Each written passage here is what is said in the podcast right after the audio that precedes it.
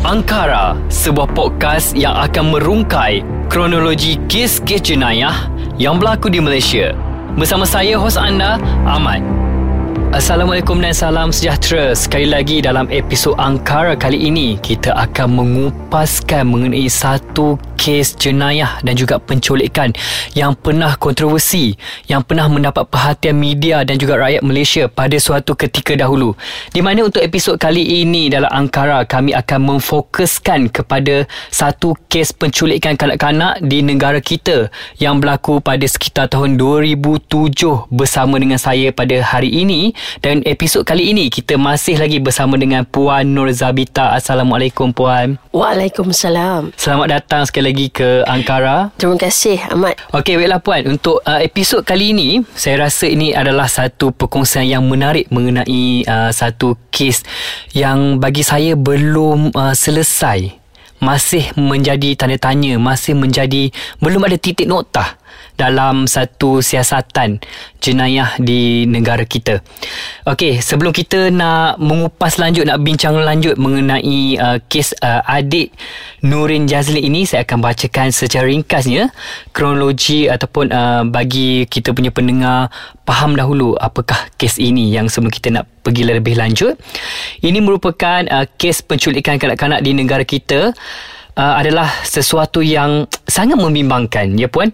Baru-baru ini juga kita masih menerima pelbagai berita, banyak berita kanak-kanak yang hilang dan juga berkait rapat dengan satu uh, misteri van putih Hari ini Puan Zabita akan berkongsi kepada kita dan membincangkan mengenai satu kes yang berkaitan dengan penculikan dan juga pembunuhan yang kejam yang pernah mendapat perhatian di Malaysia iaitu kes adik Nurin Jazlin. Okey baiklah Puan, boleh tak Puan uh, kongsikan kepada kami di uh, Audio Plus dalam segmen Angkara mengenai kronologi apakah sebenarnya yang berlaku kepada adik Nurin Jazlin ini pada tahun 2007? Kes ini pernah menggemparkan negara kita pada tahun 2007. Kalau kita lihat pada kronologi kes pada 20 hari bulan 8 eh 2007 adik Nurin Jazlin telah pergi ke pasar malam di sekitar kawasan Wangsa Maju berseorangan. Dan itu adalah kali terakhir siapa-siapa yang pernah melihat arwah adik Nurin Jazlin ini. Dan kemudiannya ibu bapanya uh, tak dapat mengesan di mana adik Nurin pergi dan mereka telah membuat laporan polis mm-hmm. eh. Dan selepas beberapa hari adik Nurin masih belum ditemui. Dan perkara ini sangat menggemparkan negara kita kerana ianya adalah merupakan kes penculikan. Dan di negara kita ini uh, tidak banyaklah kes berbanding dengan negara-negara luar berkaitan dengan penculikan yang berlaku. Jadi apabila berlaku kes ini banyak pihak-pihak yang cuba membantu. Dalam kes sini NGO okay, telah tampil ke depan eh, memberi bantuan. Mereka membuat uh, carian ke mana hilangnya adik Nur, Nuri ni. Dan juga uh, poster-poster telah ditampalkan untuk mengesan adik Nurin. Mungkin ada siapa-siapa pernah berjumpa dengan adik Nurin ni dan seterusnya. Wang ganjaran juga ditawarkan bagi mereka yang boleh memberi maklumat berkaitan dengan di mana adanya adik Nurin. Tetapi malangnya pada 17 September 2007 tiba-tiba ada sebuah bag eh, hmm. bag sukan yang ditemui dan di dalam bag tersebut ada mayat seorang kanak-kanak perempuan dan mayat itu ditemui dalam keadaan berbogil ya dan uh, mayat tersebut telah dibedah siasat berdasarkan hasil siasatan kemaluan mayat tadi ni telah dimasukkan timun dan terung ya sehingga hmm. menyebabkan rektum tersebut uh, pecah ya dan akibat daripadanya uh, kesan jangkitan kuman adalah antara punca berlakunya kematian lah hasil daripada bedah siasat hmm. dan perkara ini telah dimaklumkan kepada ahli keluarga dan secara lumrahnya pasti amat sukar kepada ibu bapa arwah untuk menerima dan pada peringkat permulaannya uh, ibu bapa Nurin mengatakan itu bukan anak mereka kerana tiada tanda BCG ya. hmm. ya dan mungkin ini adalah uh, anak warga negara asing hmm. namun demikian setelah ujian DNA dilakukan dan dan disahkan hasil daripada dapatan uh, ujian DNA itu ini adalah merupakan mayat uh, adik Nurin Jazlin. Dan seterusnya dalam kes ini terdapat beberapa suspek yang ditahan. Tetapi suspek tersebut dilepaskan okey kerana tidak mempunyai kaitan dengan kes tadi. Dan uh, mungkin ramai yang tidak tahu berkaitan dengan fakta ini ini adalah satu kes yang telah dilaporkan di mahkamah ya. Kedua-dua suspek bernama Muhammad Suhaimi Yusof dan Muhammad Zamri Ibrahim ya laporan daripada kes CLJ Muhammad Suhaimi Yusof dan Muhammad Zamri sebagai plaintiff mm-hmm. dia menyaman pihak kerajaan ni PDRM eh dan juga kerajaan kerana salah penahanan dan juga kecederaan yang dialami dalam tempoh penahanan tersebut. Uh, kalau nak baca lanjut berkaitan dengan kes ni, kita boleh rujuk kepada uh, CLJ 2011 1 LNS 1865. Jadi selepas penahanan mereka ini dan mereka telah dibebaskan dan tiada sabitan berkaitan dengan pembunuhan ini, tiada siapa-siapa pun yang ditangkap berkaitan dengan kes adik Nurin Jazlin sehinggalah hari ini. So bermaksud kat sini uh, sehingga hari ini sejak 2007 sampailah uh-huh. 2022 masih tiada suspek yang ditahan. Ya benar. Okey, okey. Baiklah, uh, saya nak tanya mengenai uh, satu soalan ini di mana jenazah mangsa telah pun dijumpai dalam satu beg betul dan juga keluarga mangsa telah pun uh, menuntut uh, mayat itu di Hospital Kuala Lumpur HKL dan dikebumikan di tanah perkuburan Islam Taman Ibu Kota Setapak pada 21 September 2007.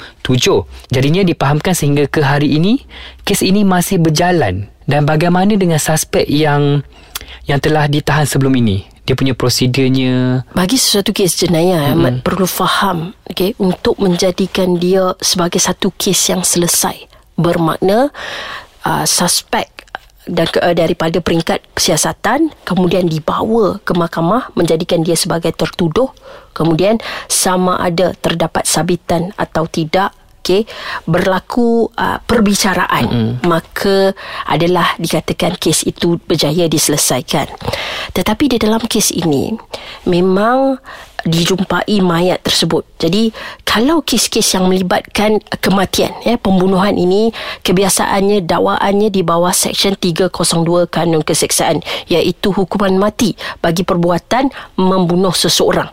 Dan pendefinisian berkaitan dengan membunuh orang ini terdapat di bawah Seksyen 300 Kanun Keseksaan.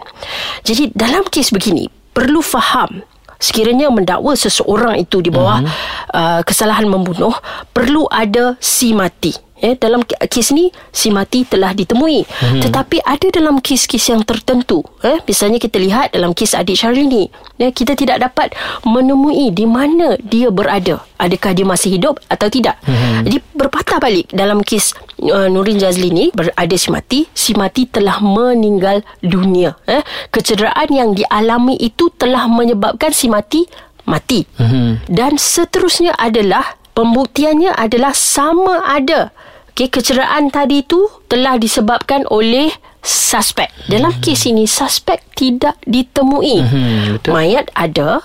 Okay, perbuatan kematian tu diakibatkan pembunuhan tu ada tetapi suspek tidak boleh ditemui. Jadi pada siapa pihak PDRM hendak membuat dakwaan? Sebab kita tidak boleh semudah itu mendakwa seseorang awak telah membunuh dia mm-hmm. tanpa pembuktian jelas kerana diingatkan bahawa Seksyen 302 kanun keseksaan ini hukumannya adalah hukuman mati. Jadi sekiranya tiada siasatan yang terperinci dibuat sambil menuduh orang-orang yang terlibat akan menyebabkan orang tadi didakwa di bawah Seksyen 302 kanun keseksaan yang itu dihukum mati. Saya dipahamkan juga eh, Puan Zapita um, di mana ada rakaman CCTV di uh, persekitaran itu. Tetapi rakaman CCTV itu uh, pada teknologi pada ketika itu ya pada tahun itu uh, tidaklah sekualiti pada tahun sekarang. Jadinya dia macam agak blur uh, kabur kan? So kita pihak berkuasa uh, sukar untuk nak buat pengecaman wajah dan sebagainya so apakah tindakan uh, seterusnya pihak berkuasa uh, nak buat selain pada pengesahan pengecaman daripada uh, DNA dan sebagainya. Kita lihat dalam kes ini eh ataupun mana-mana kes penculikan ataupun apa-apa kes jenayah ya ambil contoh dalam kes adik Nurin ni tadi benar macam Ahmad katakan tadi ada satu rakaman CCTV mm-hmm. kita tak berjaya nak kesan tetapi sewaktu itu dikongsikan oleh bekas ketua polis negara pada Betul. waktu itu katanya video ini diambil dan diberikan kepada FBI untuk mereka buat pembaikan untuk mendapatkan rakaman yang lebih jelas. Uh-huh. Ha, begitu antara kaedah-kaedahnya. Contohlah, sekiranya berlaku laporan polis, eh, berlaku uh, kehilangan seseorang. Pertama sekali, pihak polis perlu mengenal pasti sama ada benar kes ini adalah kes kehilangan atau kes penculikan atau apa-apa saja kes. Sebab ada juga kes yang mana laporan polis dibuat tiba-tiba lepas 6 jam, uh, orang yang dikatakan hilang tadi tu sampai ke rumah. Di dalam keadaan ini, pihak polis perlu mengenal pasti. Selepas misalnya melebihi tempoh 24 jam atau 48 jam, dia dapati orang yang dikatakan hilang itu masih belum pulang. Maka pihak polis mungkin akan membuat klasifikasi yang mengatakan penculikan ataupun kehilangan. Ya? Dan seterusnya, Sekiranya dalam kes-kes yang melibatkan uh, kehilangan ni atau penculikan ni, mereka akan mengenal pasti tempat kejadian terlebih dahulu. Dan hmm. kita nak tengok hubung kait. Contoh, siapakah saksi mata yang terakhir? Katalah dia kata Eh tadi saya ada nampak Van putih mm-hmm. ha, Jadi Van putih itu Mereka akan siasat dulu Di kawasan tersebut Ada ke tidak CCTV Jika ada CCTV Maka mereka akan kesanlah CCTV ini Dimiliki oleh siapa Dan mereka akan lihat CCTV tersebut Sekiranya dalam CCTV tadi Nampak ada uh, Nombor pendaftaran mm-hmm. Maka Daripada situ Mereka akan buat carian JPJ Untuk mengesan Siapakah pemilik mm-hmm. Kenderaan ini mm-hmm. Dan banyak perkara Yang mereka seperti Puzzle eh dia akan link satu demi satu dengan yang lain dan keadaan amat sukar sekiranya orang yang hilang tadi tidak dijumpai contoh dalam kes adik Syarlini memandangkan uh, apa memandangkan adik Syarlini ini tidak ditemui maka kita tidak tahu sama ada dia telah uh, dicolik sama ada dia hidup atau mati sekiranya dalam sesuatu kes ditemui tubuh badan atau mayat eh? dalam keadaan ini kita boleh lihat dari segi fizikal apakah diperlakukan kepada tubuh tadi mm-hmm. eh, sama ada terdapat kesan lebam. Dan ada kes di mana mangsa dirogol. Daripada situ mereka boleh dapat kesan DNA dan mereka akan lihatlah siapa pelakunya dan bagaimana mereka nak cuba linkkan dan kaedah-kaedah ini kalau kita lihat dalam setiap laporan kes jenayah yang telah dibawa ke mahkamah segala perincian siasatan dilakukan dengan sangat-sangat terperinci. Sehingga kan kebanyakan kes yang dibawa ke mahkamah yang mana kita baca kes-kes bunuh di Malaysia ini pihak pendakwa raya berjaya membuktikan bahawa tidak ragu-ragu lagi ya tanpa keraguan munasabah tertuduh melakukan kes. Itu antara prosedur yang diambil di dalam sesuatu kes jenayah. Maksudnya prosedur yang dijalankan untuk menyelesaikan uh, sesebuah kes ini terlalu uh, rumit, terlalu yeah. panjang untuk mencari bukti-bukti dan juga uh, bukti yang perlu bukti itu perlu sah uh-huh. untuk uh, menuduh seseorang yang melakukan kes tersebut. Dan saya percaya suspek yang uh, melakukan jenayah ini terhadap adik Nurin Jazlin adalah seorang uh, pedofilia mm-hmm. di mana mungkin dia uh, nak melepaskan nafsunya tempias nafsunya kepada uh, kanak-kanak sehingga macam yang uh, puan cakap tadi uh, apabila mayat ditemui dalam beg tersebut uh, didapati ada terung dan juga timun disumbatkan ke kemaluan mangsa. Jadinya um, menurut kenyataan uh, media pada tahun 2021 di mana pihak bapa kepada arwah Nurin Jazlin mengeluarkan dakwaan mayat yang dijumpai 14 tahun yang lalu itu adalah bukan anaknya. Jadi, apa yang perlu dilakukan oleh pihak berkuasa untuk uh, kes seperti ini? Di mana keluarga ni dah mengatakan yang uh, itu bukan anak saya. Dalam kes-kes seperti ini, pihak polis ya, okey biasanya akan mengambil keterangan atau laporan daripada pihak pakar sebab mereka yang membuat siasatan dan mereka mempunyai kepakaran. Misalnya dalam kes ni memang pada peringkat awal bapa kepada arwah adik Nurin ni dia tidak dapat menerima kenyataan hmm, dan mengatakan uh, ini bukan anaknya mayat hmm. anaknya lah sehingga laporan DNA, DNA keluar. Betul. Jadi dalam keadaan ni kita memang terikat kalau di mahkamah sekalipun ya apa yang dibuktikan adalah daripada ujian DNA dan hmm. di, di ujian DNA ini dikatakan 99.9% uh, dia punya ketepatan. Betul. Hmm. Uh, jadi dalam keadaan itu uh, kalaulah anggapan daripada ahli keluarga masih kita terikat kepada dokumen dan juga laporan daripada pakar. Okey, uh, baiklah. So saya nak tahu juga kan dalam macam kes seperti ini ataupun kes melibatkan uh, satu lagi kes iaitu adik Shalini. Okey, uh, sekarang ni kita ada dua kes yang yang mendapat perhatian ramai pihak Nurin Jazlin dan juga adik uh, Shalini. So saya nak tahu juga uh, untuk kedua-dua kes ini uh, dia mesti ada beza dalam uh, tempoh untuk menjumpai titik perakhiran itu. So satu kes adalah mayat dijumpai dalam beg, satu lagi kes yang tidak dijumpai.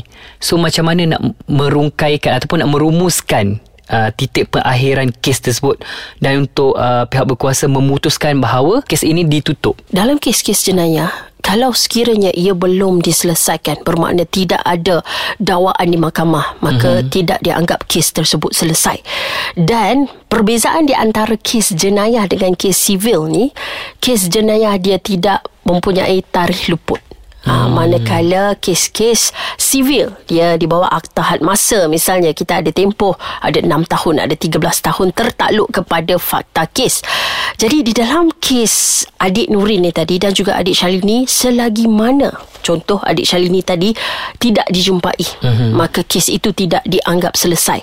Walaupun dalam kes adik Nurin Jazli ni mayatnya telah ditemui tetapi sehingga ke hari ini kita tidak menemui siapakah pembunuhnya.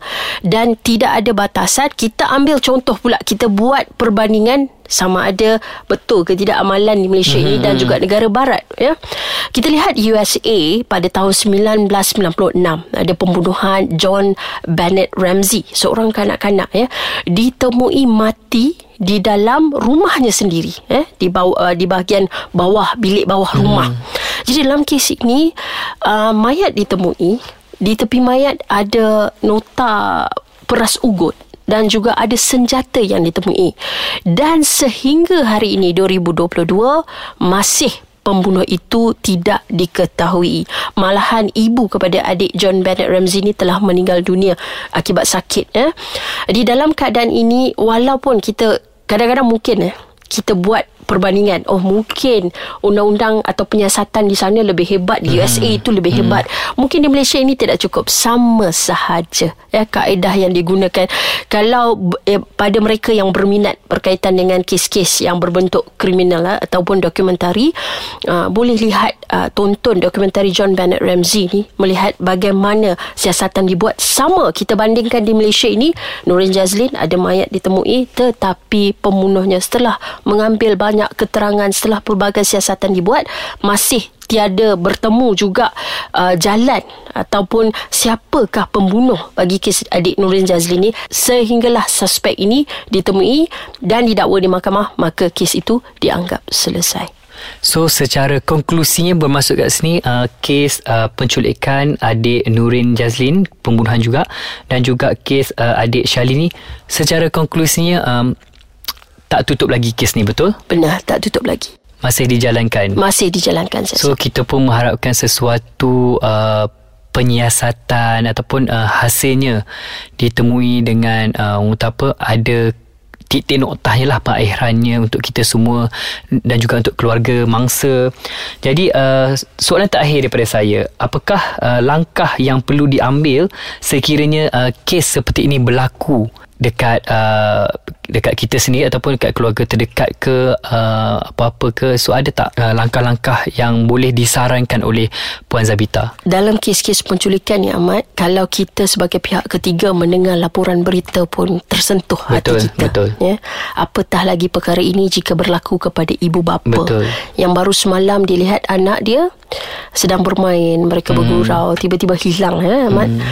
dan dalam keadaan itu tak tahu pula kalau berlakunya kematian contoh dia sakit kita ada closure kita panggil tetapi dia dalam keadaan ini kita tak tahu dia pergi mana dan ibu bapa ni sangat dia tidak mengasari anak-anak dia. Tiba-tiba dalam kes adik Nuri ni saya membayangkan dalam tempoh sebulan hampir sebulan dia hilang tu apakah yang dialami oleh adik Nuri ni. Hmm.